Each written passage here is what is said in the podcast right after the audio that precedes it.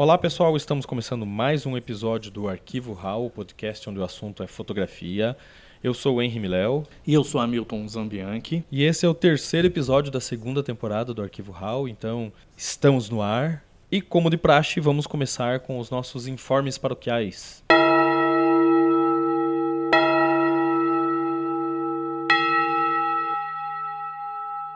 Esse aí, para começar, vamos falar do nosso site, do arquivohall.com.br.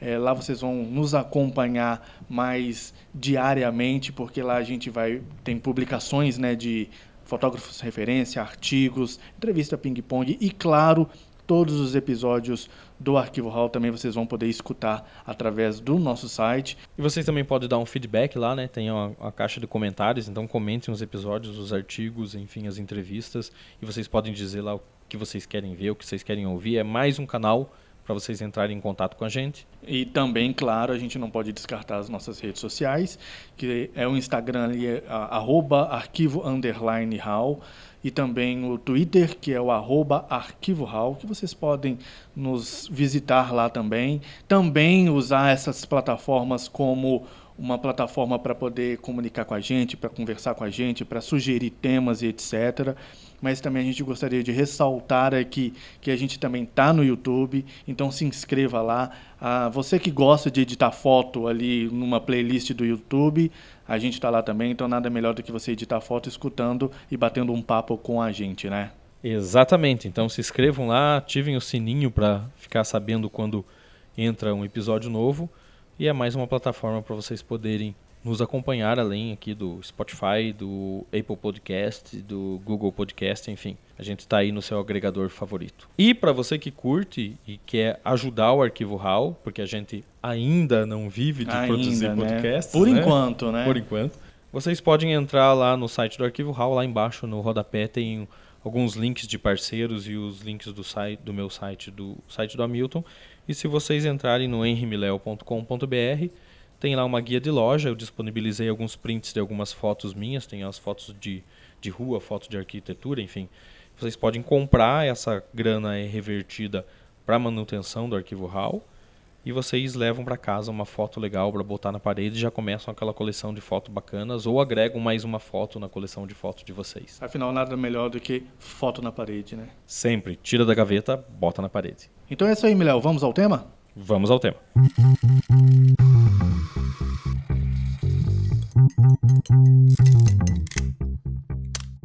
E o tema de hoje é como montar seu portfólio, porque a gente recebe, a gente recebe mesmo várias perguntas e várias dicas e gente mandando link pedindo para dar uma analisada no portfólio. Isso sempre aconteceu, mas agora com, com o arquivo RAW e com o canal no YouTube a gente tem recebido um pouco mais desse pedido de dar uma olhada, me dar uma dica e a gente resolveu gravar é, esse episódio falando como montar um, um portfólio decente. É, porque todo fotógrafo precisa ter, sim, um portfólio decente, né? Para mostrar para o público. Né? Exatamente. Até porque um portfólio ele já não é mais é, algo supérfluo. Ele é uma necessidade. É, é uma necessidade. Muito fotógrafo vê como um benefício. E, na verdade, não é um benefício ter um portfólio. É uma necessidade, é um requisito. É um requisito para que a pessoa esteja no mercado fotográfico. Então, ter a sua vitrine para os seus produtos. Vitrine para os seus produtos. O fotógrafo não pode, ele precisa ter, ele tem que ter. Não é um benefício, é uma, uma condição para o cara trabalhar como fotógrafo. É uma condição. É, porque senão como é que você vai vender, por exemplo, ah, eu sou fotógrafo de documental de família. Sim. As pessoas querem ver qual que é o, o teu estilo de trabalho, né? E ainda, e ainda mais para esse mercado, que é um mercado é, extremamente visual e que as pessoas só vão contratar, o, é, por mais que seja um serviço, só vão contratar esse serviço diante é, mediante aquilo que você mostrar como que é o resultado final de um produto. Hum, não, é a mesma coisa que você comprar, sei lá, algo de olhos vendados da China, entendeu? Sim. Ah, quero um smartwatch, vou comprar aqui na China, mas não tem lá a foto do produto, só tem a descrição. É tanto por tanto de dimensão, faz isso, faz aquilo, sincroniza com Android, com iOS e tal, e você só vai ver quando chegar na tua casa. Aí a gente tem que, tem que levar em consideração o quê? É, se o cara quer mesmo encarar o mercado da fotografia como o seu mercado, ele precisa tá, se mostrar para o mercado. Como? portfólio. É, mas aí você também entra em algumas é, questões que uh, eu acho que a primeira coisa que você tem que saber quando você vai montar um portfólio é qual que vai ser a tua área de atuação. Porque eu recebo, esses dias atrás, até entraram em contato comigo no Instagram para eu dar uma olhada num portfólio. E, e era um, na verdade, era um, um balaio de gato de fotos, assim. Tinha coisa de tudo quanto é tipo, né? Tinha desde aniversário de criança até selfie. É, isso não é um portfólio. Né? Você tem que pensar, a primeira coisa que eu acho a mais importante é você, você decidir qual que é a tua área de atuação. Então, eu sou fotojornalista, ok. Quero trabalhar com fotojornalismo, tenho meu trabalho nessa área, quero estar é, tá inserido nesse mercado, então você precisa saber que o que você tem que ter no teu portfólio é para direcionar para aquele tipo de cliente que você quer ter. Para aquele público. Nesse caso, então, é, jornais, revistas, publicações, agências, enfim. Então, se você tem que é, saber disso. É, esse, é essa fatia que eu vou atuar. E daí eu acho que a segunda coisa é você pensar como que eu vou mostrar isso, mostrar uma diversidade dentro disso para essa fatia de mercado. Voltando para esse exemplo do fotojornalismo, por exemplo. Você tem que ter lá fotos de, de vários assuntos diferentes. É, protestos, manifestações, que sempre tem, é, esportes, e, e, aqui esportes não é só futebol, né? São esportes. Coletivas, é, retratos de personalidades, sejam políticos, sejam artistas, é, shows, cotidiano, que tem, porque o, o, jornal, o grosso do jornalismo é feito com o que a gente chama de feijão com arroz, né?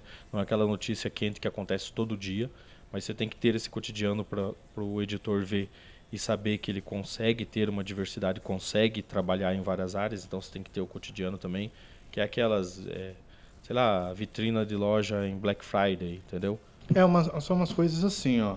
É, se você, ainda usando esse teu exemplo do fotojornalismo, a pessoa quer seguir nessa área, quer seguir nesse mercado, é, uma das coisas que ela precisa entender é, também é como que funciona o jornalismo em si. Existem algumas que a gente chama de editorias, cadernos, que são fixos, Sim. que às vezes é, você tem que respeitar isso e sempre ter fotos desses cadernos fixos que tem na maioria dos jornais e portais, etc. Como você disse, esporte, é, cidade, política, você tem que ter fotos disso tudo para na hora que um editor de, de fotografia de de um veículo de outro estado, por exemplo, até mesmo do exterior, dá uma olhada no teu, Insta, no teu Instagram, por exemplo, que ele possa ver que você consegue cobrir todos, todas essas editorias, não é isso? É, é bem isso. Na verdade, você pode ter aquilo que você quer trabalhar mais. Ah, eu quero trabalhar com fotojornalismo, mas fotojornalismo esportivo. Então, eu quero co cobrir mais futebol, digamos.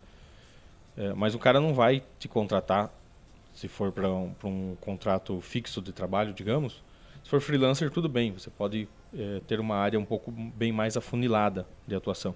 Mas se for para um trabalho mais fixo, você, você tem que mostrar, ok, eu, eu gosto de fazer isso, trabalho bem com isso, mas eu consigo fazer outras coisas. Então, você tem que pensar nisso. É, ao mesmo tempo, você tem que pensar muito, muito é, bem na quantidade de fotos também. Porque não adianta você pôr lá 30 fotos de protesto, 40 fotos de, de um evento, sei lá, político, mais 50 fotos de futebol. Não. Você tem que escolher sempre só as suas melhores fotos. Não necessariamente a melhor foto é aquela que você mais gosta. Porque a gente sempre tem aquela foto que, que, tem uma beleza plástica um pouco mais legal, tal, mas que ela não diz tanta coisa de acordo com aquela notícia que você estava fazendo. Então, é, tem que ter sempre em mente que, por exemplo, no fotojornalismo, o que importa na fotografia é a informação. Daí a segunda coisa é a, a, forma como você mostra aquilo, a composição, a beleza plástica que você conseguiu colocar naquilo, é, o momento, o instante que você pegou, mas ela tem que ter informação. Então, você separa lá as suas melhores fotos e com isso você consegue montar um portfólio bacana, porque ele não fica muito saturado e você consegue passar por vários assuntos em um prazo menor de tempo, digamos, de visualização que o editor vai ter, porque o editor não fica lá sentado esperando só você mandar o teu portfólio para ele ver tudo, não. Ele eh, tem que ser enxuto e sucinto. Tá, isso é, isso é um erro que a maioria dos portfólios eles eh, cometem, né? Porque às vezes você faz, cobre um determinado evento, uma manifestação, por exemplo, e você tem lá 50 fotos incríveis que para você são fotos boas, que são as fotos que você separou como as melhores daquela cobertura. Você não vai colocar 50 fotos, você tem que separar pouquíssimas fotos, até mesmo para que quem dar uma olhada no teu portfólio, ele não possa se distrair. Aí é lógico, você tem que tirar as fotos repetidas, você tem que é, colocar as fotos que mais representam o assunto que você está trabalhando naquele momento, o assunto que você está cobrindo naquele momento, né? É, e é lógico, você não pode esquecer de colocar a legenda nas fotos para situar quem está olhando o teu portfólio, para entender qual é a pauta, qual é a notícia, qual é o assunto que você está cobrindo naquele momento. Isso, qual que é o contexto daquilo, né? Qual é o contexto. Que é uma, que é uma coisa que as pessoas sempre esquecem no portfólio, de você, você não está datando aquela foto. Mas você está você tá dizendo para aquele editor, olha, no, na manifestação contra o aumento do transporte público no dia tal, no ano tal, eh, eu estava lá e eu fiz essas fotos. Então o cara sabe que ao mesmo tempo que você está antenado fazendo as coisas que estão acontecendo aí onde quer que você esteja. E você fazer essa seleção bem minuciosa do teu portfólio de determinada pauta, isso ajuda a apurar o teu olhar, porque se você tem, como eu disse, 50 fotos, você tentou ali separar um mínimo de fotos e você conseguiu separar 10, mas você ainda não vai colocar as 10 no teu portfólio, você vai colocar duas, três no máximo. O que, que você faz com essas outras sete fotos? Você pode trabalhar ela como uma publicação de telling story no Instagram, por exemplo, no, no, no stories do Instagram, que você vai mostrar para o teu público, mostrar para as pessoas que te seguem, que você cumpriu aquelas, aquela, aquela pauta e que você está contando ali como é que foi aquela cobertura. Então você pode utilizar, inclusive as três que estão no portfólio, claro, mas você pode usar elas no stories do Instagram, até mesmo no, no feed do Instagram, mas com o objetivo de telling story, mostrar como que foi aquela cobertura. O portfólio é uma outra coisa. Portfólio você vai mostrar para as pessoas que você precisa que vejam o teu trabalho que, que aí, como a gente disse antes, são as pessoas que são é, é o teu público-alvo, seja ele editor de revistas, de jornais, de portais, etc., seja é, um cliente que fala, um cliente que possa te contratar como fotógrafo de casamento, por exemplo. É, e outra coisa é que você precisa manter o seu portfólio atualizado. Você não está dizendo é, a cada 15 dias, a cada mês, você é, excluir teu site ou tirar todas as fotos de lá e pôr fotos novas, não. Mas você sempre tem que estar... Tá renovando o material que você tem lá. E, por isso você vai tirando outras coisas para pôr aquelas, porque senão você vai ter no final do ano um portfólio gigantesco com muitas imagens. Né? Então, é, se você fez uma. Vamos usar o exemplo da manifestação de novo. Você fez uma manifestação de aumento do preço da tarifa hoje. Daqui três, quatro meses vai ter uma outra manifestação de uma outra coisa que você colheu imagens boas também, você vai acabar tirando uma ou duas de outra manifestação mais antiga que você tenha e vai colocar outras dessa. A não ser, é claro, que seja um fato histórico, entendeu? É uma, sei lá, mega manifestação que lotou a sua cidade, então, e que ficou conhecida como a maior manifestação já feita na história naquele lo local. Então, isso você deixa porque a, a força do ato histórico tem um peso maior no teu portfólio do que o, o que é mais recente. Eu acho que o grande termo não é inclusão de novas fotos no teu portfólio, é a atualização, é a renovação do teu portfólio. Isso, você deixar eles cada vez é, mais atual, mais atual mais, e mais, mais fresco. Atual, mais fresco, é bem isso. Então assim, eu acho que isso que o Miléo falou é importante. Então, é para que você, por exemplo, daqui a seis meses não entregue um portfólio com 600 imagens, você pode entregar um portfólio com 50 imagens, mas quando o cara for ver o teu portfólio, são as últimas 50 pautas que você cobriu e que são pautas boas e que renderam fotos boas. Então você tem que ter em mente isso. É, portfólio não é um álbum que você vai sempre incluindo fotos novas. É, é a atualização, é a renovação, é o aprimoramento do teu olhar fotográfico a cada dia. Outra coisa é você manter o portfólio sempre organizado, sempre limpo. Né? Então, se você tem um site que não é só de portfólio, como o meu, por exemplo, né? ele é um grande portfólio, mas dividido em, em seções, em segmentos. Então, eu tenho lá, por exemplo, uma guia chamada Telling Stories, né? que são as histórias, coberturas fotográficas, reportagens fotográficas importantes ou interessantes que mostram a versatilidade que eu tenho no cobrir é, diferentes assuntos e encontrar histórias e contar essas histórias. É, outra guia que você pode ter lá é, por exemplo, fotojornalismo, ou uma guia só de esportes, ou uma guia só de é, quem faz é, cobertura corporativa, entendeu? Só, enfim, você tem que manter ele sempre organizado, que é para o seu cliente não ficar nesse balaio de gato que eu falo, que você entra lá numa página com um monte de fotos jogada de tudo quanto é tipo de coisa, por mais que seja um portfólio específico de fotojornalismo e com poucas fotos, com imagens bem selecionadas e enxutas, ela tem que estar separada para o cara saber do que se trata tem que facilitar a vida da pessoa que vai estar procurando o teu portfólio, né? Então você tem que deixar separado para que ele não perca tempo. É, e, a, e, a, gente entende muito, principalmente no, no, mundo atual, né, onde que você vai de uma página a outra na internet com um clique apenas, você tem que facilitar para ele para que ele não fique perdido e, consequentemente, não vá visitar um outro portfólio. Ele cumpra é o, o, papel do teu portfólio que é visualizar todas as imagens. E uma das coisas que eu acho importante também, Miléo, é você prestar atenção na foto em que você vai abrir o teu portfólio, sabe? Tem que ser uma foto impactante, uma foto... É, eu gosto de usar muito que a foto que abre o portfólio é como se fosse o título de uma notícia. Ela tem que ser impactante, ela tem que estimular a pessoa a visualizar o restante do material, o restante do conteúdo. Assim também é com o portfólio. Então tem que ser uma foto impactante, uma foto que vai prender a pessoa para dar uma olhada no restante do material e assim, consequentemente, dar uma, é, visualizar tudo que você tem é, produzido ultimamente. É, ela tem que atrair o, o cara que está olhando o teu portfólio para ele continuar vendo ele. Porque, como você disse, a gente está falando que é mais de portfólio online, basta um clique para o cara cair fora do, do, do teu trabalho e buscar outro fotógrafo. Então, você tem que manter essa atenção dessa forma. E essa, e essa foto é, impactante, você tem que selecionar muito bem as fotos que vão estar ali na capa do teu portfólio, porque são elas que vão trazer o cara para ver o resto do teu material. É tudo uma série de fatores, né? Você tem que ter aquela foto impactante que vai prender o cara, mas antes disso tem que ter um portfólio muito bem organizado, algo assim mais clean, né? Assim que a pessoa consiga achar o que está precisando dentro do teu site, que seja. Então, assim, é uma série de fatores que vai fazer o cara realmente é, visualizar o, o, o teu conteúdo, o teu material, o que você tem produzido. Outra coisa que é importante pensar é manter um padrão no pós-processamento, né? As fotos que você editou, o tratamento que você deu nelas. Então não adianta você colocar ter um, um portfólio que seja clean, que seja organizado e que você tenha lá uma foto em preto e branco, uma em cor, uma desaturada, uma com, com o clarity puxado a mil. Uma brigando com a outra, né? Isso, elas ficam brigando visualmente. É, é como você colocar dois, três quadros do Van Gogh na parede, um do lado do outro, entendeu? Um vai ficar chamando mais atenção que o outro. Um quadro do Van Gogh é para ele estar sozinho numa parede. Então, você tem que ter um tratamento que ele seja padrão. Por quê? Porque isso faz parte do teu processo fotográfico. Não basta você ir lá fotografar, pegar o melhor momento, a, a forma como você apresenta isso para um editor é importante também. Então você tem que saber, ó, se eu tenho um material que é legal em preto e branco, você deixa ele no teu material de preto e branco, uma guia de telling stories com uma reportagem em preto e branco, por exemplo.